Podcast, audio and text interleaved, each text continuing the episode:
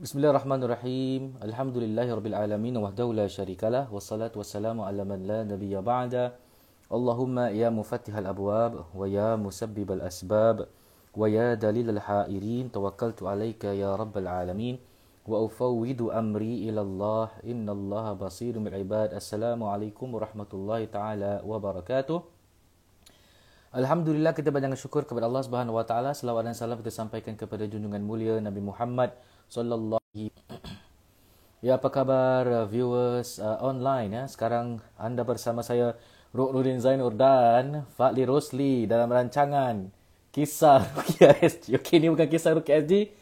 Ini sejam bersama dot dot dot salah satu program yang uh, saya lakukan interview bersama orang-orang yang rasa layak untuk diinterview dan mengambil uh, pengalaman daripada mereka dan insyaallah uh, IG Live ini akan direkod dan dimasukkan ke dalam uh, Spotify ataupun podcast Hikmat Alarkan. Okay, uh, as you guys know, me and Ustaz Fadil Rusli, kita ada buat podcast uh, Kisah Rukia SD. So, siapa yang belum dengar, dipersilakan dengar. Uh, memang khas daripada kita, ahli Rukia kepada anda semua. Supaya dapat, uh, dap, apa kata orang tu, pelajari pelbagai perkara mengenai benda-benda gaib yang betul berdasarkan Quran dan sunnah. So you guys know hari ini tak payah nak kata orang tu uh, introduce lagi siapa Fadli Rosli ni eh. Baik Ustaz Fadli Rosli. So sekarang ni kita tengok apakah Ustaz Fadli Rosli akan live. InsyaAllah kita tunggu dulu. Okay, uh, bagi anda yang bersama saya, bagi mereka yang ingin lakukan uh, derma sumbangan ikhlas eh, uh, dipersilakan pay now ke 9859-6046. Pay now 9859-6046 dan uh, sumbangan anda akan diberikan kepada saya dan juga Ustaz Fadli Rosli ya iaitu dalam akaun kisah Rukia SJ. Assalamualaikum Fad. Waalaikumsalam. Khabar? Sihat? Ni nak berbual anak hantar ke aku kau ke macam mana ni? Terpulang lah.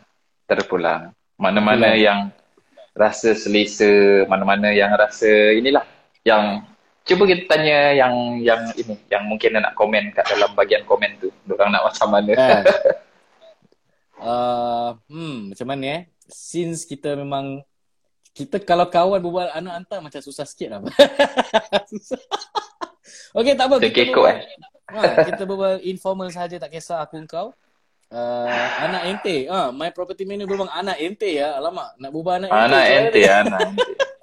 Anak ente pun anak ente lah Bismillah. Ada orang cakap kau aku je lah. Be as natural as possible. Mat, Fat, kita natural. Pedulilah. Kisah Rukia SG Pestal. Jom.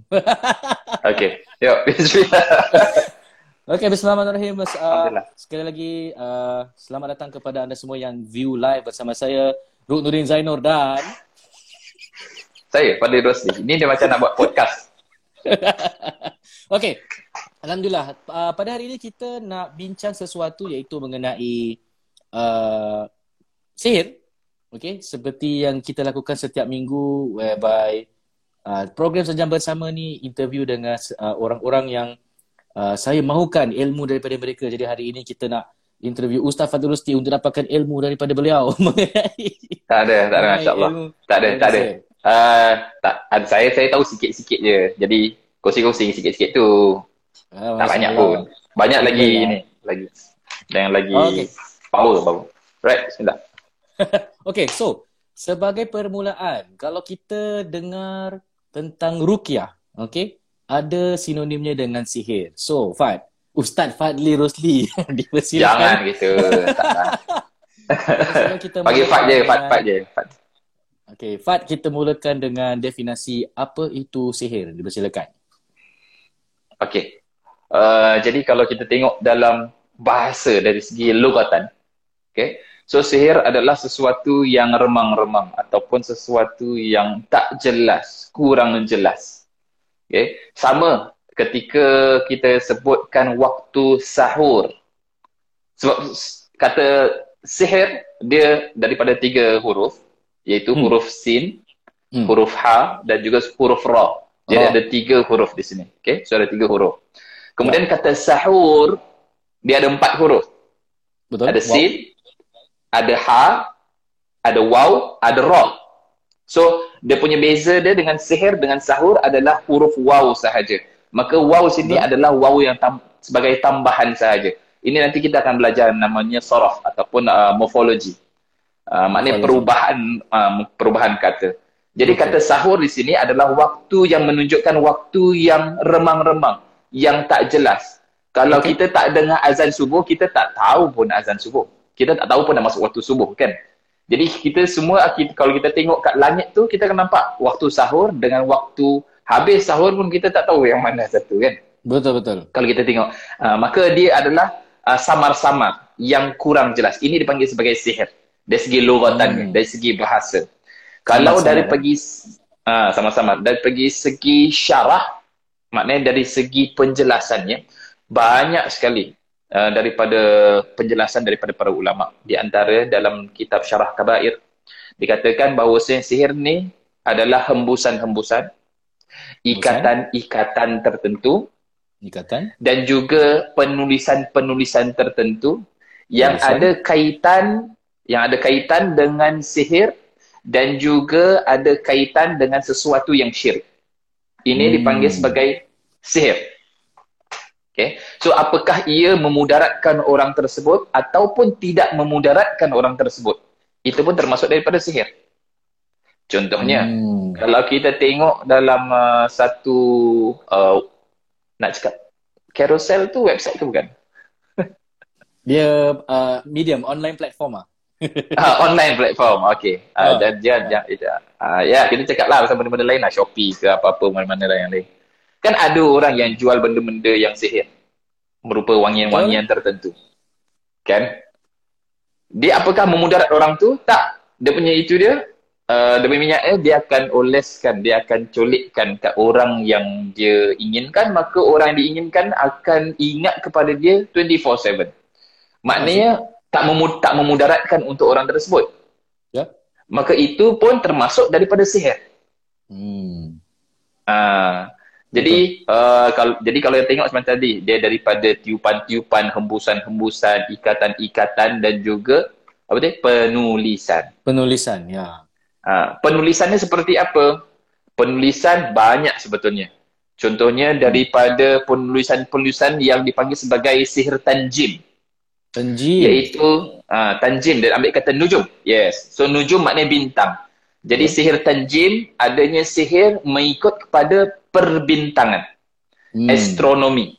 Astronomi. So maknanya di sini uh, sama seperti maaf kata seperti ada wafak-wafak ataupun ada talisman-talisman tertentu yang ada dia punya uh, ikut kepada energi daripada tanjim.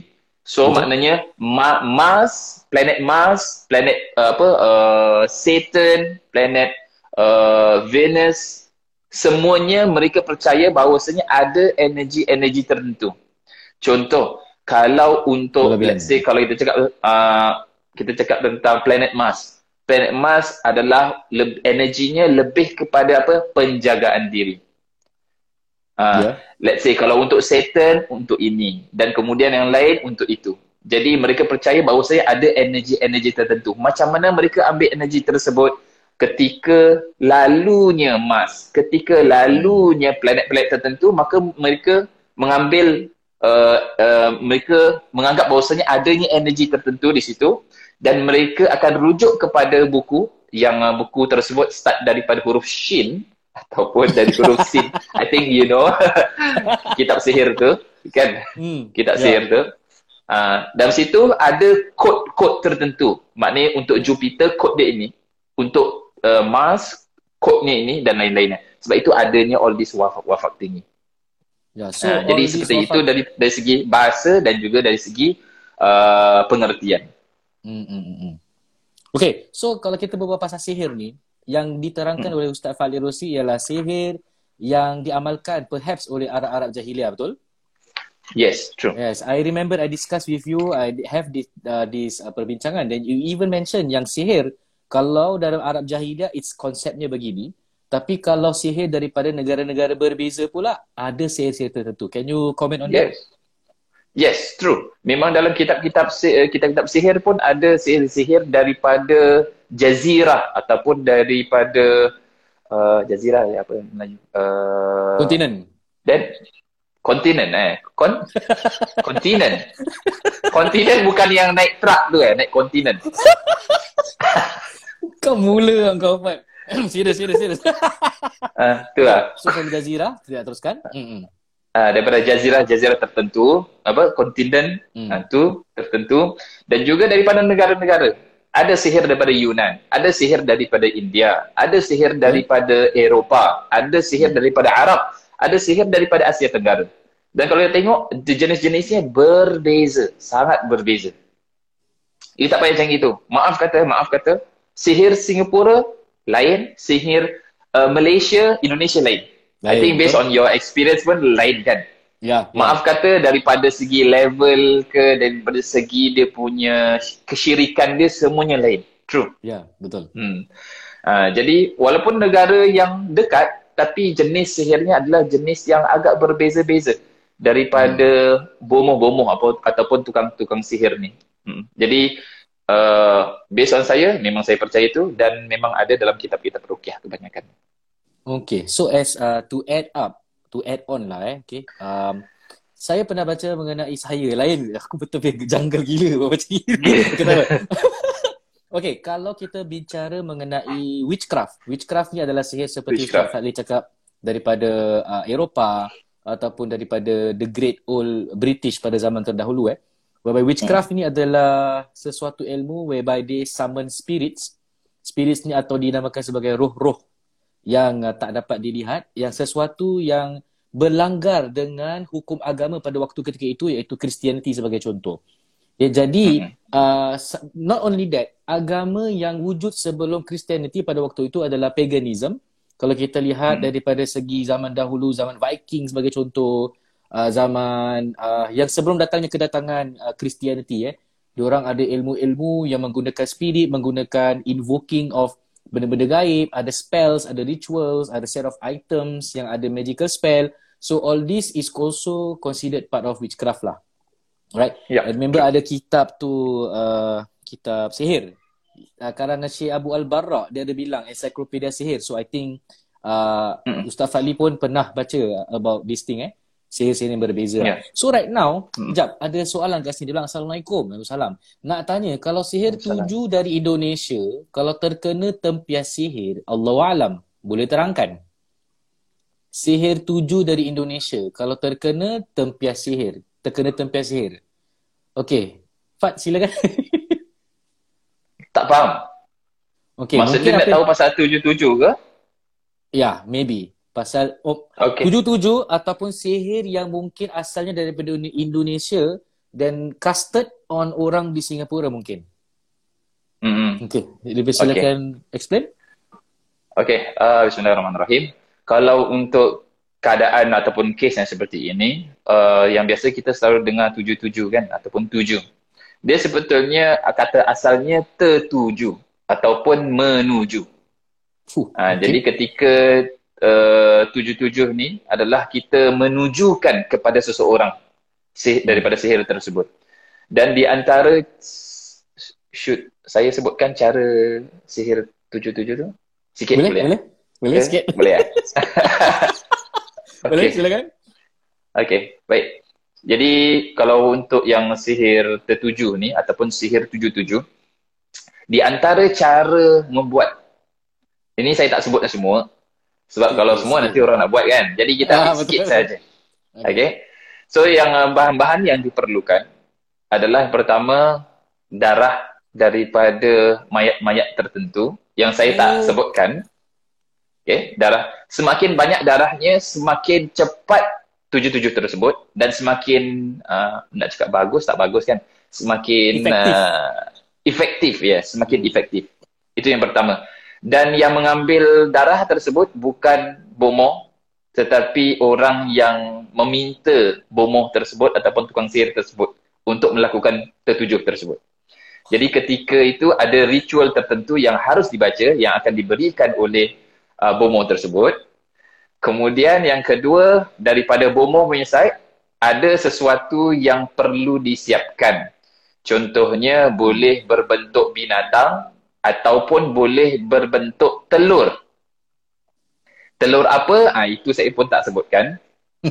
Kemudian akan di dibungkuskan benda tersebut. Kemudian dia akan letakkan di hutan ataupun di tempat-tempat yang tak dilalui oleh orang. Hmm. Maka jin yang ada di perkarangan daerah tersebut yang ingin mengambil job tersebut ataupun makanan tersebut dia wajib untuk terbangkan ataupun tujukan sihir tersebut kepada orang yang dituju. Oh. Sekarang okay. peliknya macam mana? Contohnya kat Indonesia. Ataupun kat mana-mana yang agak jauh. Apakah boleh Betul. sampai? Yes, boleh sampai. Yang pertama sekali, kalau kita tengok di antara daripada rukun-rukun sihir. Jadi rukun ramai eh? orang tahu. Ah, bukan rukun Nudin. Rukun Nudin saya itu rukun agama. okay. Ramai orang fikir macam, oh okey. Macam kalau dalam keadaan, kalau fake, dia ada rukun solat. Rukun puasa. Jangan lupa, dalam sihir pun ada rukun sihir. Betul. Yang, yang ramai mungkin orang tak, mungkin tak, tak ambil tahu. Tak aware. Okay? Tak aware. Ya. Tak aware. Rukun sihir yang pertama adalah ilmu sihir tersebut.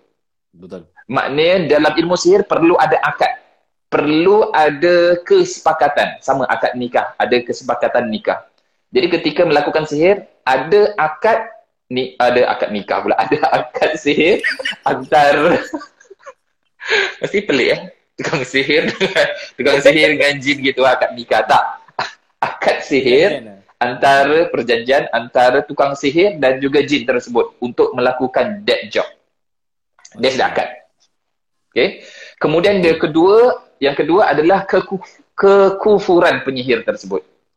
Maknanya semakin kufur, semakin tinggi ilmunya. Semakin tinggi ilmunya. Cara kufurnya bermacam-macam. Disebutkan dalam kitab-kitab uh, rukyah. Uh, dalam kitab Salim al-Battar. Uh, disebutkan hmm. dalam Wiqayatul Insan. Uh, dan beberapa kitab-kitab yang lain. Yes. Betul. Disebutkan bahawasanya di antara cara mereka melakukan kekufuran adalah di antaranya mereka akan di antaranya uh, memakai uh, Al-Quran sebagai sendal ataupun sebagai selipar untuk masuk dalam tandas. Ataupun menulis menulis tulisan-tulisan Al-Quran dengan maaf kata eh, maaf kata dengan darah haid.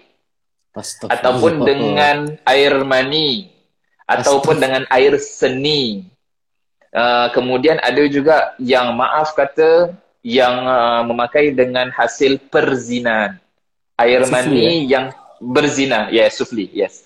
Air air uh, air mani daripada perzinahan daripada orang yang meminta untuk sihir tersebut dengan si tukang uh, sihir.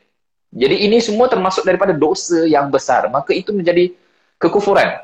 Yang mana makin kufur, makin efektif dia punya sihir tu. Okay. So that, that one is the second one. Kemudian yang ketiga adalah kekuatan daripada syaitan ataupun daripada jin tersebut. Kita kena yeah. faham, yes, ini memang kita kena percaya. Apakah jin ni mempunyai kekuatan? Yes, mereka mempunyai kekuatan. Bukankah ketika zaman Nabi Sulaiman AS, kan ditanya, siapa yang boleh memindahkan istana Balqis daripada Yaman hingga ke Syam? Siapa? Di antara orang yang pertama adalah siapa? Ifrit. Ifrit. Ifrit. Ifrit adalah daripada golongan jin. Kan? Maknanya dia boleh terbang. Dia boleh membawa sesuatu yang berat. Dia boleh uh, ke- uh, merubah bentuk. Kemudian dia satu lagi, dia boleh mencium bau siapa yang akan dituju. Masya Allah. Jadi penciuman jin sebetulnya lebih kuat daripada, maaf kata, penciuman anjing. Kan biasanya ya. anjing kita uh, pakai untuk lacak kan mana ini kan. Tapi jin lebih ya. kuat. Ya. Sebab itu ketika sihir tu, you cukup kasih foto. You cukup kasih bekas baju yang dipakai baju. tu. Dia boleh hidu, dia boleh hidu baju tersebut, dia boleh cari. And dia akan dapat. Astagfirullah. Ya. Sa- okay. Siapa yang dengar ni semua, semua seram eh. ya, yeah. so okay. that fast tau. That fast and that that effective. Efektif. Jadi kita kembali kepada uh, itu yang ketiga kemudian rukun keempat adalah takdir Allah Subhanahu Wa Taala. Kan wa ma hum bidarrin bihi min ahadin illa bi idznillah. Bi iznillah. Ha, dalam surah Al-Baqarah ayat 102. Yang mana sihir ni dia akan berlaku kalau Allah izinkan. Kalau Allah tak izinkan maka tak akan berlaku. Jadi rukun keempat adalah berdasarkan takdir Allah Subhanahu Wa Taala. Ini yang paling penting, rukun yang keempat. Okay? Jadi kita faham ada rukun empat, kita kembali lagi kepada yang bagian tertujuh tadi. Jadi bagian tertujuh tadi kemudian diletakkan, kemudian uh, akan dihantar dan ketika hantar tu dia bukan di, tem- di uh, dengan uh, apa namanya di tempat yang tinggi ataupun dia punya jalan dia terbang dia bukan tempat yang terlalu tinggi hmm. agak rendah dan biasanya dia berada pada waktu malam kerana Betul. waktu malam adalah waktu tidurnya orang-orang waktu orang-orang yang uh, tidur tak beribadah kepada Allah Subhanahu Wa Taala tak bangun tahajud apa semua kan jadi itulah waktu yang paling sesuai dan paling uh, gelap yang tak nak tak orang nampak. Jadi tertuju itulah dia punya cara dia dan itulah dia punya efek dia daripada tertuju tersebut. Wallahu a'lam bishawab. Wallahu a'lam bishawab. Okey guys, sebelum kita teruskan dengan uh, soalan yang ditujukan kepada Ustaz Farid Rosli eh, nak kira advertisement sikit lah eh. Okay, bagi mereka boleh, boleh, silakan. ada rezeki silakan. lebih dipersilakan eh. Kongsi rezeki bersama saya dan Ustaz Farid Rosli. Uh, ada ditayangkan di situ siapa nak memberikan sumbangan ikhlas uh, via PayNow 98596046 eh. Ini adalah akaun sa apa Kisah Ruki SD juga. Selit-selit sikit yeah. dalam uh, dalam sejam bersama kita. Boleh lah support Alhamdulillah. support. Alhamdulillah. so uh, okay itu yang pertama yang kedua ialah bagi mereka yang belum dengarkan uh, podcast kita Kisah Ruki SD dipersilakan untuk uh, dengarkan okey banyak ilmu yang dapat diraih daripada Ustaz Fadli Rusli dan pengalaman-pengalaman daripada kami berdua kenapa it seems like kita nak entertainment but sebenarnya adalah ilmu. Ilmu dalam entertainment dan situ kita equate it as dakwah lah. Eh. Okay, itu saja mm-hmm. uh, advert sekejap pada hari ini. Okay, Ustaz Fahli Rosti, soalan seterusnya. Uh, tadi yes, diterangkan tentang tujuh-tujuh di situ ialah mengenai antara jenis-jenis sihir. Okay, dan Ustaz mm-hmm. ada terangkan tadi penggunaan benda-benda yang kotor seperti darah haid, air mani hasil perzinaan. Ini adalah dalam kategori yang dinamakan sihir sufli. Dan yes. ada lagi satu kategori di sini ialah sihir adi. Ustaz boleh terangkan apa tu sihir adi? Dipersilakan. Okey, okey. So sihir adi adalah sihir kata adi. Maknanya sihir yang biasa. Sihir sihir yang normal. Jadi sihir ini adalah sesuatu yang yang biasa dipakai oleh tukang-tukang sihir. Seperti hmm. apa? Dia seperti pakai uh, air mawar dalam sihir tersebut ataupun dia pakai air embun contohnya. So kebanyakannya adalah daripada ayat-ayat tersebut. Ini dipanggil sebagai sihir yang adi, maknanya sihir yang biasa. Kalau sihir yang sufli ni yang biasa dipakai sebagai bangkai-bangkai ataupun kotoran-kotoran, najis-najis, darah-darah dan lain-lainnya. Nah, hmm, so okay. dia ada dua, sihir adi dengan sihir sufli. Jadi sihir adi dan sufli adalah mengenai kategori item yang digunakan untuk melaksanakan tugasan sihir tersebut lah eh. Okay. Mm-hmm. Yeah. Uh, dan dia uh, najis dengan tak najis. Najis dengan tak najis. Lebih okay. kepada itu. Seems like hmm. seems like di Singapura ni kita kemungkinan ada yang dibutakan dengan cara merawat yang kononnya guna item-item yang tu tadi tu, sihir adi. Tapi uh. mungkin pada awalnya dengan bacaan Al-Quran, dengan especially ini semua berlaku atas izin Allah. Jadi kita yang tak ada ilmu bila lihat uh, antara tanda-tanda tukang dukun nak mengamalkan sihir menjadi satu masalah.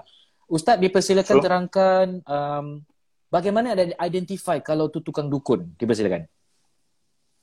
Okey. Sebenarnya banyak sekali ciri-cirinya. Eh. Bagus hmm. sekali Ustaz Ruk. Okey.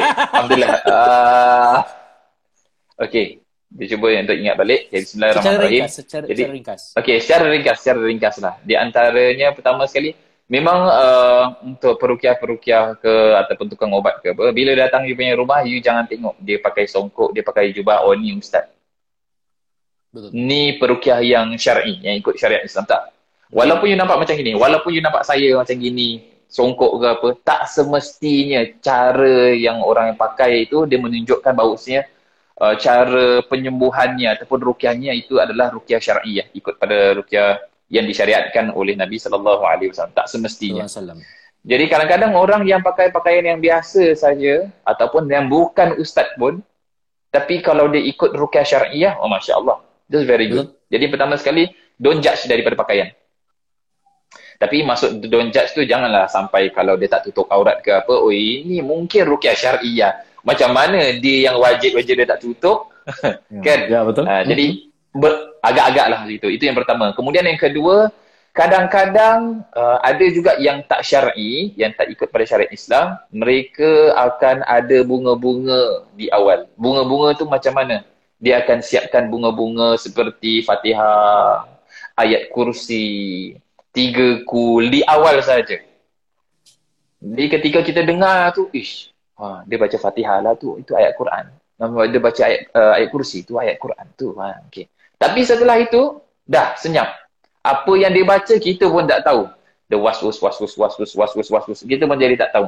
Jadi kalau, kalau, kalau, kalau daripada saya, saya nasihatkan, kalau ada tukang ubat yang seperti itu, you tepuk dia punya bahu dia, bilang, uh, terpulang lah, panggil bang, kena pergi ustaz, kena pergi cik ke apa tepuk bilang boleh baca kuat sikit tak kita nak dengar sekali je mana tahu kita boleh baca sama-sama uh, jadi kalau dia rasa yang dia macam uh, tak ah ke apa uh, then you kena jaga-jaga Ya, ya, ya. So, it, uh, so minta secara pelan-pelan. Maknanya kita minta secara baik-baik. Bukan kita nak menghalau ataupun kita nak menghina dia. Tidak.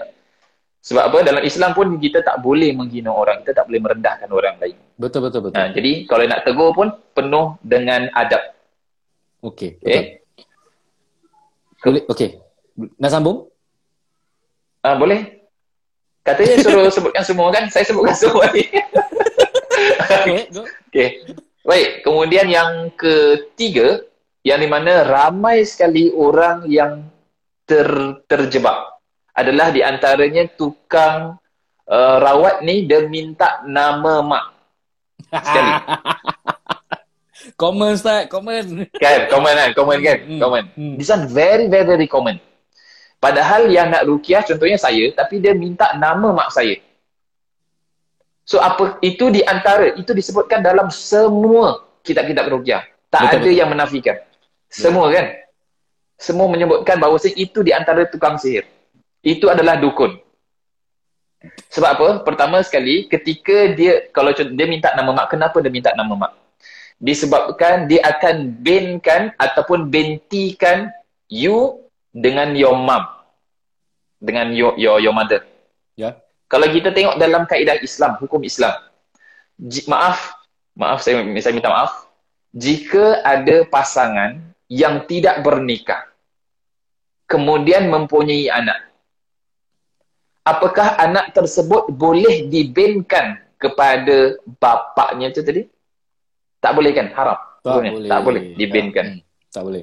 Maka dia akan binkan kepada siapa? Ataupun bentikan kepada siapa? Dia akan bin Maknya. atau bentikan kepada maknya. Hmm. Maka ketika tukang sihir tu ataupun dukun tu dia minta your mom punya nama, dia akan doa-doa ataupun jampi-jampi itu dia akan baca your name bin atau bentikan your mom. Maknanya dia akan letakkan your status as anak di luar Haram. nikah. Maaf. Ya. Nah, Ya, bukan betul. kita nak menyalahkan anak luar nikah ni tak. Ya. Tapi kita menyalahkan perbuatan tersebut.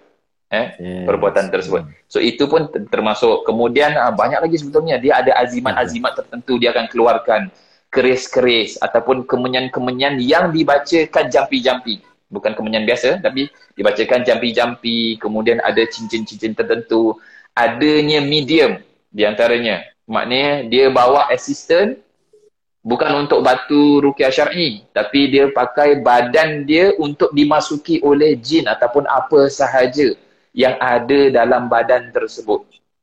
Kemudian communicate antara satu yang lain. Maknanya dia akan menurun. Ini semuanya salah. Dalam pengobatan Nabi sallallahu alaihi wasallam Allahu tidak ada sesuatu pun yang menakutkan. Ya. Semuanya akan menenangkan kalau tengok dari pembacaan Al-Quran, kemudian daripada membuat bahan-bahan alami untuk di, di, diminum, kemudian dirukiahkan contohnya di bawah uh, air hujan ataupun di dalam kolam renang dan lain-lain. Semuanya menenangkan, tidak ada sesuatu yang menakut-nakutkan, tidak ada. Maka perkara yang menakutkan ketika you lihat, maka kemungkinan besar itu adalah di antaranya sihir. Bukan rukyah syar'iyah. Betul. Dan banyak lagi Ustaz Ruf sebetulnya. Okay. But it's good lah. It's dalam masa setengah jam banyak benda yang dapat kita pelajari. Okay. Soalan seterusnya. Banyak banyak daripada klien kami, klien Ustaz Fali, klien saya yang pernah tak dengan tidak sengaja ataupun tak tahu bila berubat tu dengan seseorang yang gunakan cara sihir sebenarnya tanpa disedari, uh, nasihat mereka minta daripada kami, dia tanya, Ustaz, kalau orang tu datang dia dah start buat macam gitu, kita kena buat apa? Dia boleh silakan. Itu, wow. Uh, bagi saya sama seperti tadi, uh, kalau boleh dengan penuh adab.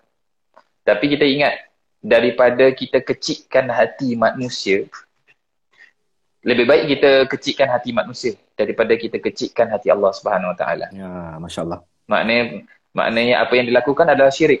Is either you pilih Allah Subhanahu Wa Taala or you pilih jaga hati perukiah tu yang ataupun bomoh tu ataupun tukang sihir tersebut. Lebih baik you jaga hati Allah Subhanahu Wa Taala. Maknanya benda ya. yang syirik ni kalau boleh jangan buat. Don't ever put your life in that dalam keadaan syirik. Ya. Dan kita tahu syirik adalah di antara dosa yang sangat besar sekali. Dan ya. dosa yang tak diampuni oleh Allah Subhanahu Wa Taala. Jadi ketika you ibadah dengan Allah Subhanahu Wa Taala semuanya nanti you jadi 50-50. Nanti bila you nak puasa jadi 50-50. Nanti you nak lakukan apa saja nanti jadi 50-50. Kan aku tu hari dah buat syirik. Tapi macam mana ya Allah? Jadi you, jadi you ada perasaan jadi macam gitu kan jadi susah. So lebih ya. baik kalau kita panggil orang tersebut kemudian kita lihat ada unsur kesyirikan dia baik kita cakap dengan dia uh, okeylah untuk hari ini tak apalah saya bayar awak untuk awak punya transport untuk awak punya penat apa ni semua tapi saya tak nak continue lagi. Dan jadi macam-macam cara sebetulnya it depends on the situation and the condition of it. Okay the reason why eh viewers online eh, is because ramai orang yang mungkin tersihir dan dia sangka orang lain buat. Tapi sebenarnya dia menyihir diri sendiri. Salah satu mm-hmm. caranya adalah bila merawat dengan orang-orang macam gini Ha, bila dia kena gangguan dia heran. Ustaz, siapa nak buat saya? Siapa nak buat saya? Kita pun akan cuba deduce. Eh? Deduce. yeah. Deduce. Kita cuba uh, tanya, wow. tanya, tanya. Okay. Pernah merawat tak dengan orang-orang yang uh, seperti begini, seperti begitu? Pernah Ustaz? Okay. That's the whole different story. Kemungkinan gangguan itu boleh ada kena-mengena dengan orang yang kita pernah rawat ya. Jadi guys, jangan pernah sihir diri sendiri. Sebelum kita teruskan dengan jenis-jenis sihir eh, let's go to Q&A yang telah ditanyakan kepada Ustaz Fadli Rosli. Banyak juga ya, insyaAllah. Okey, so yang pertama ialah... Saya tak nampak. uh, jap eh. Daripada Ella Azahra. From what I heard, selalunya yang kita dengar, kalau nampak tuju-tuju, bila ditegur, sihir itu akan batal. Is it true Ustaz? Dipersilakan. Yeah. Yes. Uh, hmm. Sebab itu dia terjadi pada malam hari. Dia biar orang semua tak nampak dan biar orang hmm. tak tegur. So dia antara yeah. macam-macam cara tegur kalau ada ternampak pun baca la haula wala quwata illa billah ataupun Betul. baca Allahu akbar ataupun apa sahaja. As as fierce or as brutal we hear sihir is tapi sebenarnya dia banyak loophole dia banyak weakness. Antaranya tu macam merepek lah dah tujuh-tujuh sebut boom jatuh. Okay. Next ialah soalan uh, kejap ada banyak soalan ni. Ada pula awak ustaz ke? Kenapa tak pakai songkok? Dia tak sebab, sebab itu saya bilang tadi. oh, komen. Oh, okey. Tak apalah. Dia tak semestinya pakai songkok. Itu saya buka lah. Aku tak pernah pakai songkok, Fat. Masalahnya. Soalan tak apalah. Dari Fit, Fitri Fazila. Ustaz, kalau orang tanya tarikh lahir, nak tahu sangat waktu lahir, boleh saya tahu kenapa? Oh, itu ada hmm. perkiraan-perkiraan seperti tadi tadi ada ilmu tanjim-tanjim ya. Tanjim kan. Yeah. Maka ketika so, uh, ketika dijumlahkan sebab apa dia ketika dalam sihir ni, dalam sihir penulisan ni, dia ada beberapa. Dia ada uh, dari segi huruf, hmm. dari segi angka, dari segi simbol khas. Okay? So daripada simbol. Maknanya ada simbol-simbol tertentu, ada number-number tertentu, ataupun ada dia punya huruf-huruf tertentu. Semuanya ini ada di antaranya dipanggil sebagai sihir mufrad. Ada sihir musdawaj, ada sihir murakkab. Murakkab. Okay. So, uh, mufrad tu maknanya satu. Is either dia akan pakai uh, huruf ataupun dia akan pakai numbers, angka ataupun dia akan pakai simbol. So, it's either or. One, mufrad. Betul. Hmm. Kemudian dia kata musdawaj. Musdawaj tu maknanya double ataupun two. So it's either uh, apa tadi uh, uh, huruf uh, contohnya huruf dengan angka number ataupun angka dengan uh, simbol ataupun simbol dengan uh, ni. So either all lah, kira dua. Ada murakab. Murakab hmm. makna yang terdiri daripada semua. Terkumpul, hmm. murakab. Tersusun. Hmm. Uh, ini dia pakai tiga-tiga. So dia pakai sim, dia pakai huruf, dia pakai angka, dia pakai simbol. So kadang-kadang macam gini termasuk daripada tadi angka tu. So ada angka-angka tertentu ketika you jumlahkan tarikh lahir you pada tahun sekian, sekian, sekian. Nanti dihubungkan dengan bulan-bulan sekian, sekian, sekian, sekian. Maka akan ada nombor-nombor tertentu. Ini ada dalam kitab Al-Aw.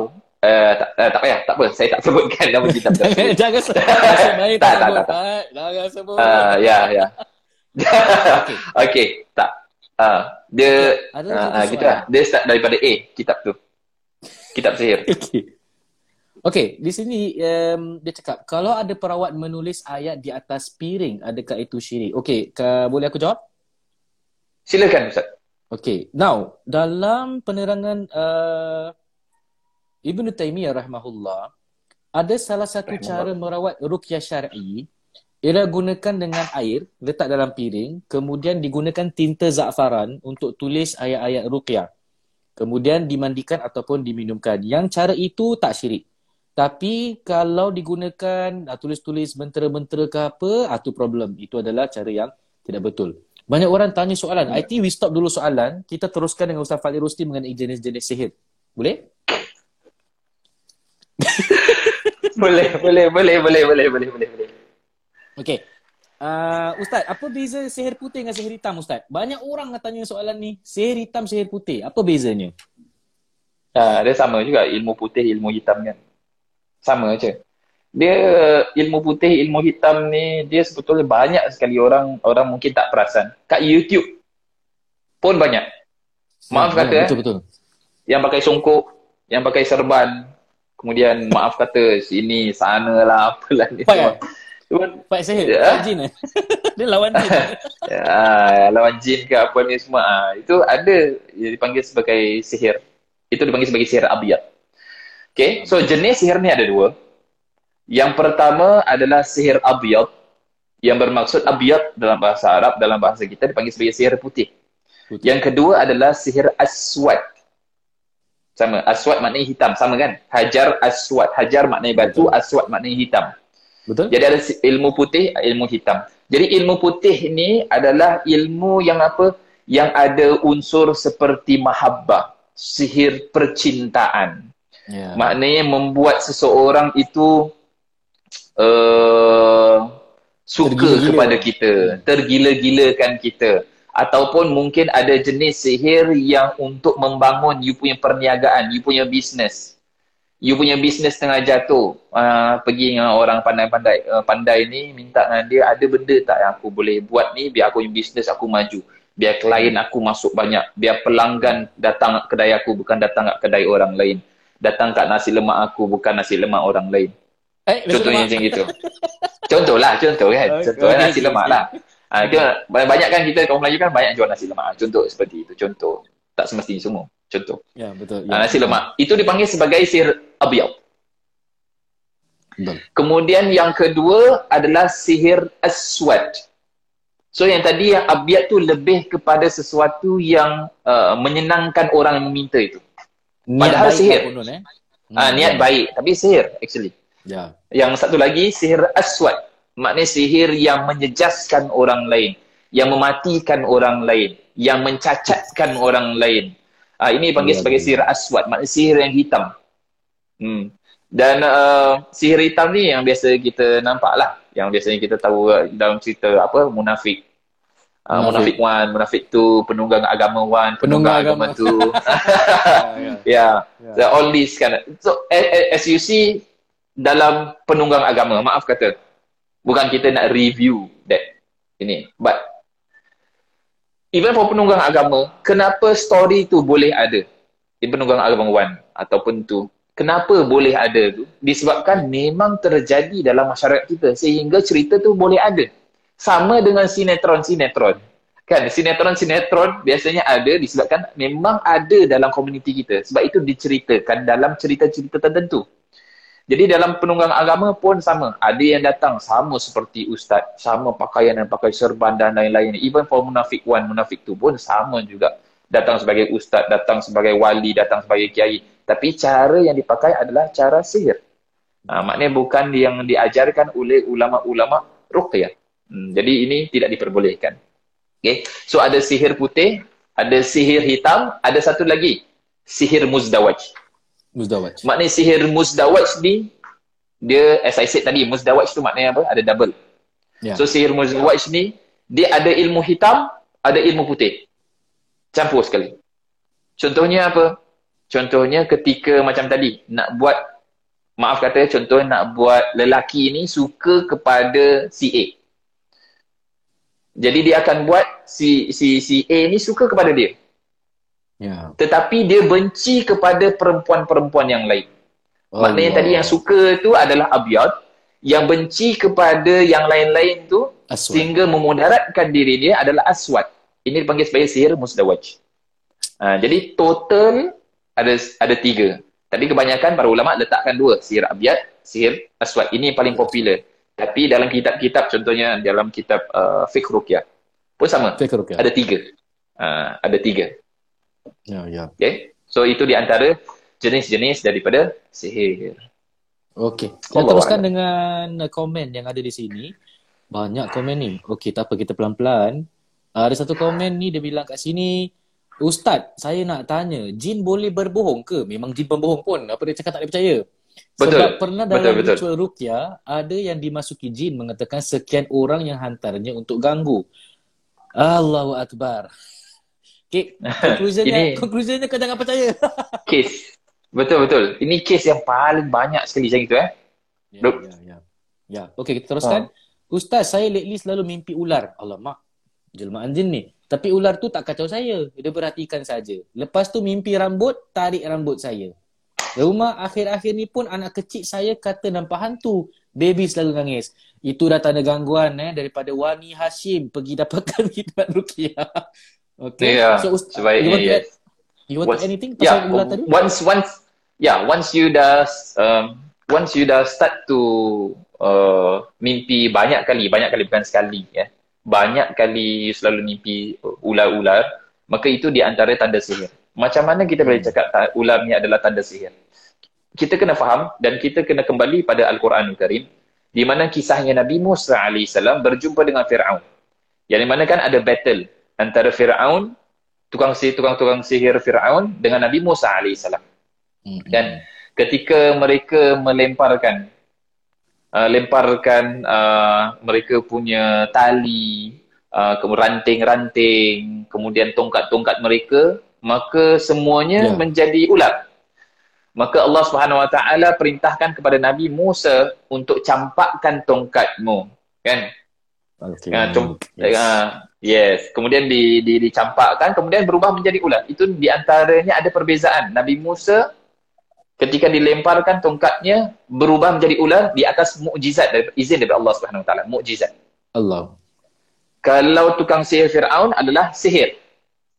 Betul. Okay. Maka para ulama mengatakan di situ jenis sihirnya apa? Sihir takhyil. Makna sihir yang menghayalkan, menghayalkan. ataupun adanya ilusi, adanya ilusi, uh, illusion. Hmm jadi masyarakat pada waktu tersebut tersebut semuanya telah disihir matanya sehingga yang tadinya yeah. tongkat-tongkat, ranting-ranting, tali-tali semuanya dilihat ular.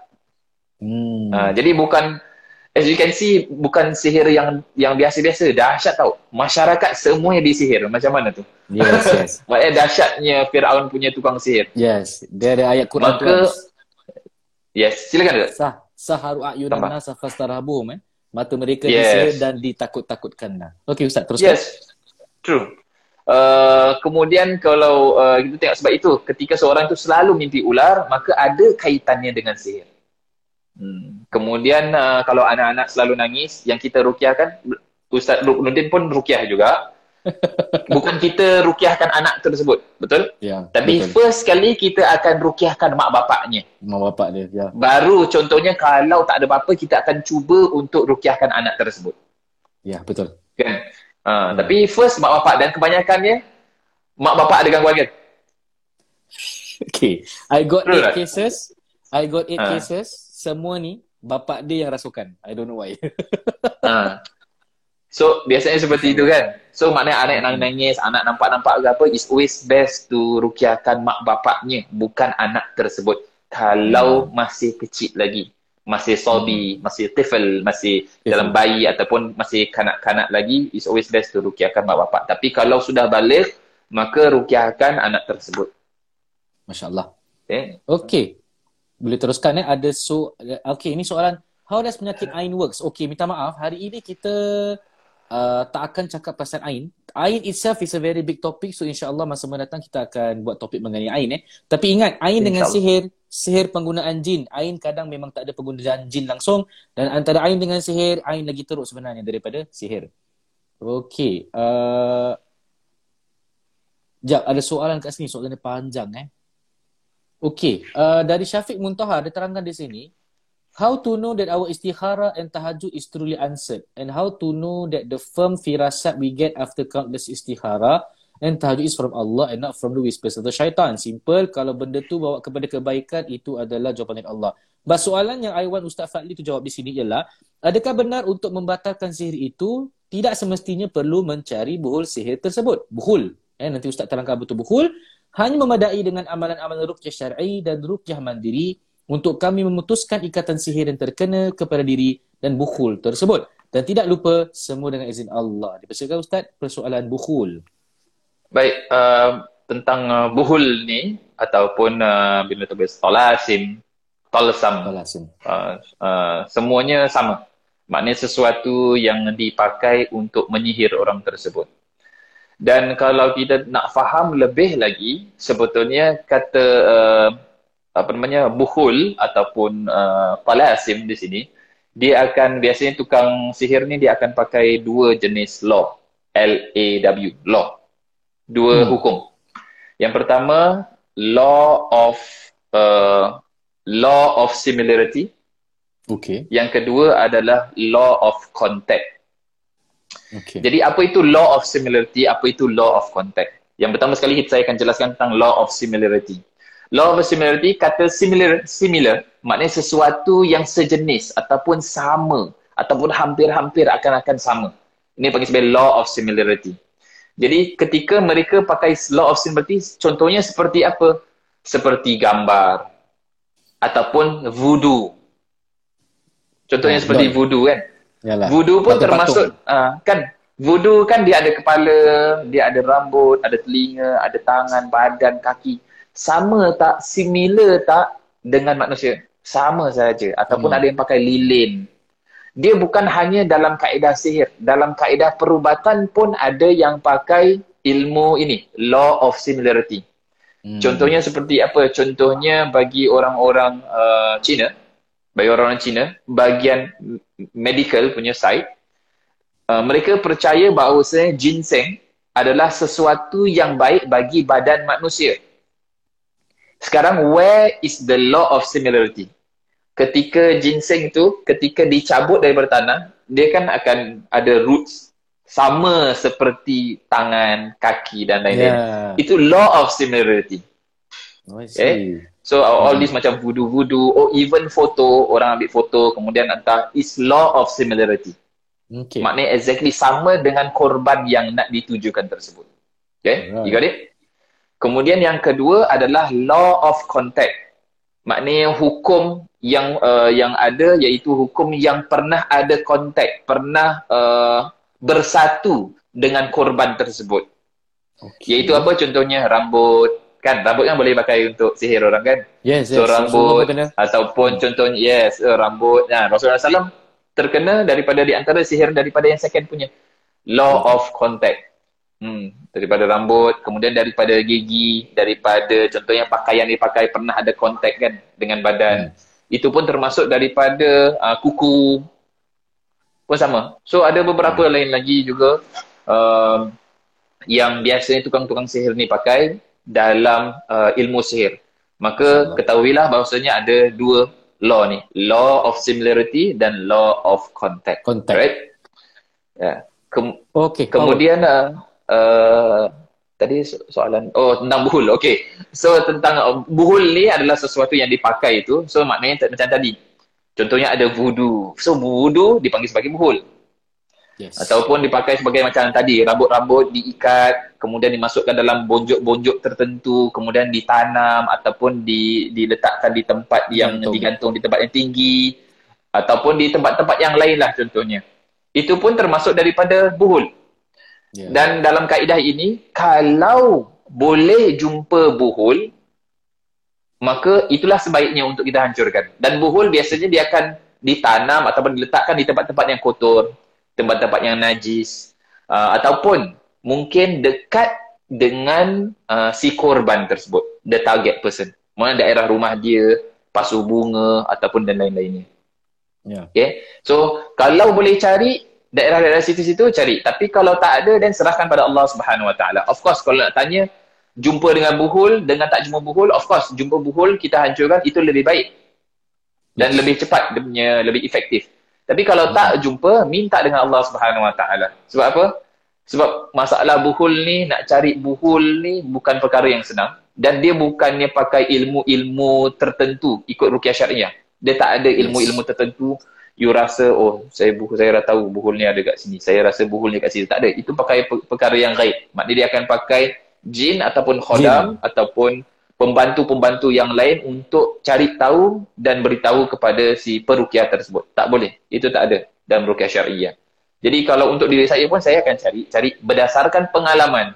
Biasanya orang letak kat mana, biasanya kat Ya. pasu bunga, biasanya Ya. orang letak kat mana, tak syurek, orang letak all those kind of things that you have to search for.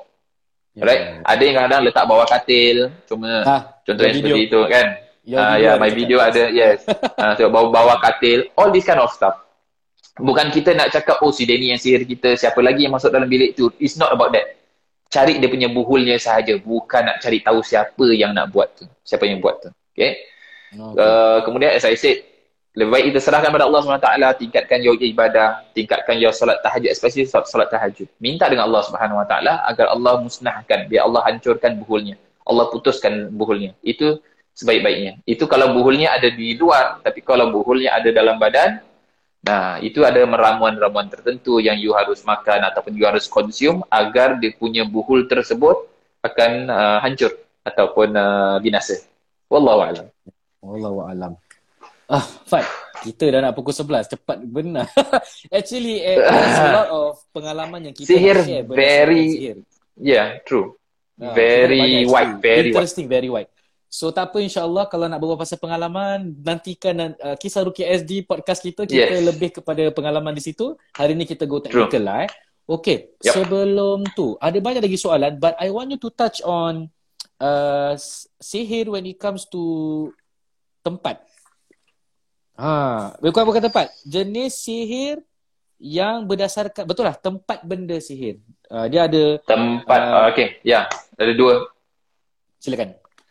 Okay, bismillahirrahmanirrahim. Uh, untuk yang, as I said, sihir tu ataupun benda yang dipakai itu dipanggil sebagai buhul tersebut ataupun barang yang dipakai untuk sihir. Dia ada dua tempat. Yang pertama adalah dakhili. Yang kedua adalah khariji. Dakhil, yang dikata bahasa Arab, dakhala maknanya masuk. So, dakhil yang sudah termasuk dalam badan. Khariji, kata kharaja ataupun kharij, maknanya di luar. Maka benda tersebut, buhul tersebut ada di luar badan orang tersebut. Okay? Jadi saya akan jelaskan dulu uh, daripada yang pertama punya. Daripada sihir dakhili, maknanya sihir yang sudah masuk ke dalam badan. Di antara sihir yang pertama yang masuk ke dalam badan, di antara jenis-jenis dia, adalah yang pertama adalah sihir makul. Maknanya sihir yang uh, dilarutkan dalam makanan dengan sesuatu. Dan sesuatu tu apa? Disebutkan dalam kitab-kitab. Di antaranya, maaf kata, maaf eh, darah haid ataupun air mani seperti tadi.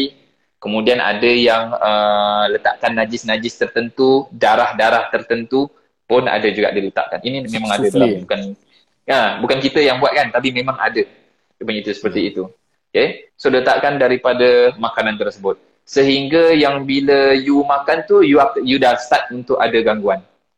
Dan di antara ciri-cirinya, walaupun banyak ciri-cirinya, di antara ciri-cirinya yang pertama adalah you punya perut rasa seperti ada yang bergerak-gerak dan rasa sakit, rasa uh, mulas. Mulas ni rasa apa? Rasa uh, nak nak muntah. Nak Ah, muntah, nak rasa ya. nak muntah, all this kind Macam of things. bergen- So, Macam benda bergerak gitu. Ya. Yes, bergerak kat dalam all this kind of things yang uh, di antara tanda-tanda sihir uh, makul, maknanya sihir yang dimakan. Kemudian ada lagi satu lagi sihir dipanggil sebagai sihir masyrub, iaitu sihir yang dilarutkan dalam minuman. Uh, sehingga ketika you minum tu ya maknanya you minum tu najis atau you minum tu apa benda-benda yang lain lah yang you minum.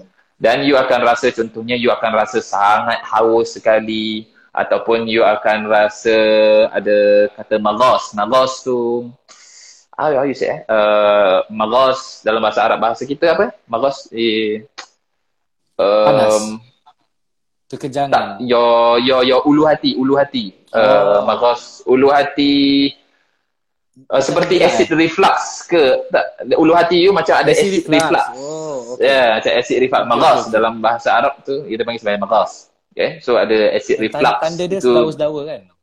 sedawa-sedawa, itu pun di antara tanda-tandanya. Okay, ataupun selalu mimpi di perairan. Uh, itu pun sama.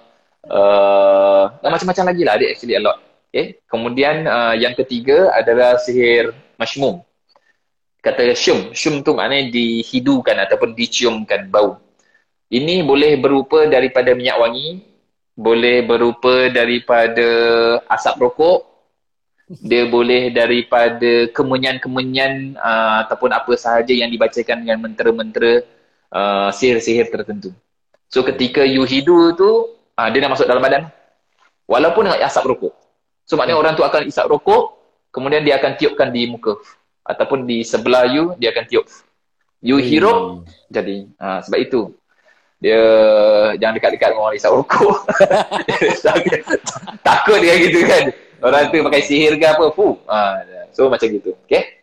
Um, itu di antara daripada yang uh, sihir-sihir yang eh, ada. Termasuk yang tadi kan saya bilang termasuk daripada minyak wangi kan. Ya. Sama lah yang kat dalam media sosial yang you boleh beli tu yang orang ada Oh, jual see. minyak wangi-minyak wangi tertentu apa ni semua kan. Ya. Yang you ini nanti your business inilah, your boss jadi suka dengan you lah, your your wife, your husband jadi suka dengan you. Ah itu semua sihir masymum. Sihir masmum. Dan insyaAllah. dan kalau nak tengok sihir yang luar dan sihir yang dalam mana lagi dahsyat sihir yang dalam. Sebab dia dah masuk dalam you punya badan. Yes. Ya. Dan kalau untuk yang sihir yang dakhil yang kat dalam tu, dia biasanya akan ada dua khodam ataupun ada biasanya ada dua jin yang mengerjakan satu tugas. Iaitu tugas sihir tu, tapi ada dua jin yang jaga. Satu jin yang jaga di luar badan yang mengganggu-ganggu dan akan report kepada bomoh tersebut. Yang satu lagi yang duduk dalam you punya badan. Masya Allah. Kalau untuk yang khariji, yang di luar, sihir luar, hanya satu jin saja. Ini pun disebutkan dalam kitab-kitab rukyah. Masya Allah. Hmm. Okay. Itu daripada dalaman. Hmm. Daripada uh, daripada luaran pula. Yang pertama adalah sihir madfun. Maknanya sihir yang di uh, ditanam ataupun uh, tak semestinya ditanam. Uh, sesuatu yang ditindih pun sama Ditindih. juga. Ditindih. Contohnya ni kan. Uh, ni kertas. Saya tindih. So sini ada contohnya benda-benda sihir. Foto orang yang disihir. Ditindih Ya. dengan sesuatu. Ini pun dikira sebagai madfun juga. Walaupun kata bahasa Arab dufina, maknanya uh, mad- madfun sesuatu yang telah ditanam.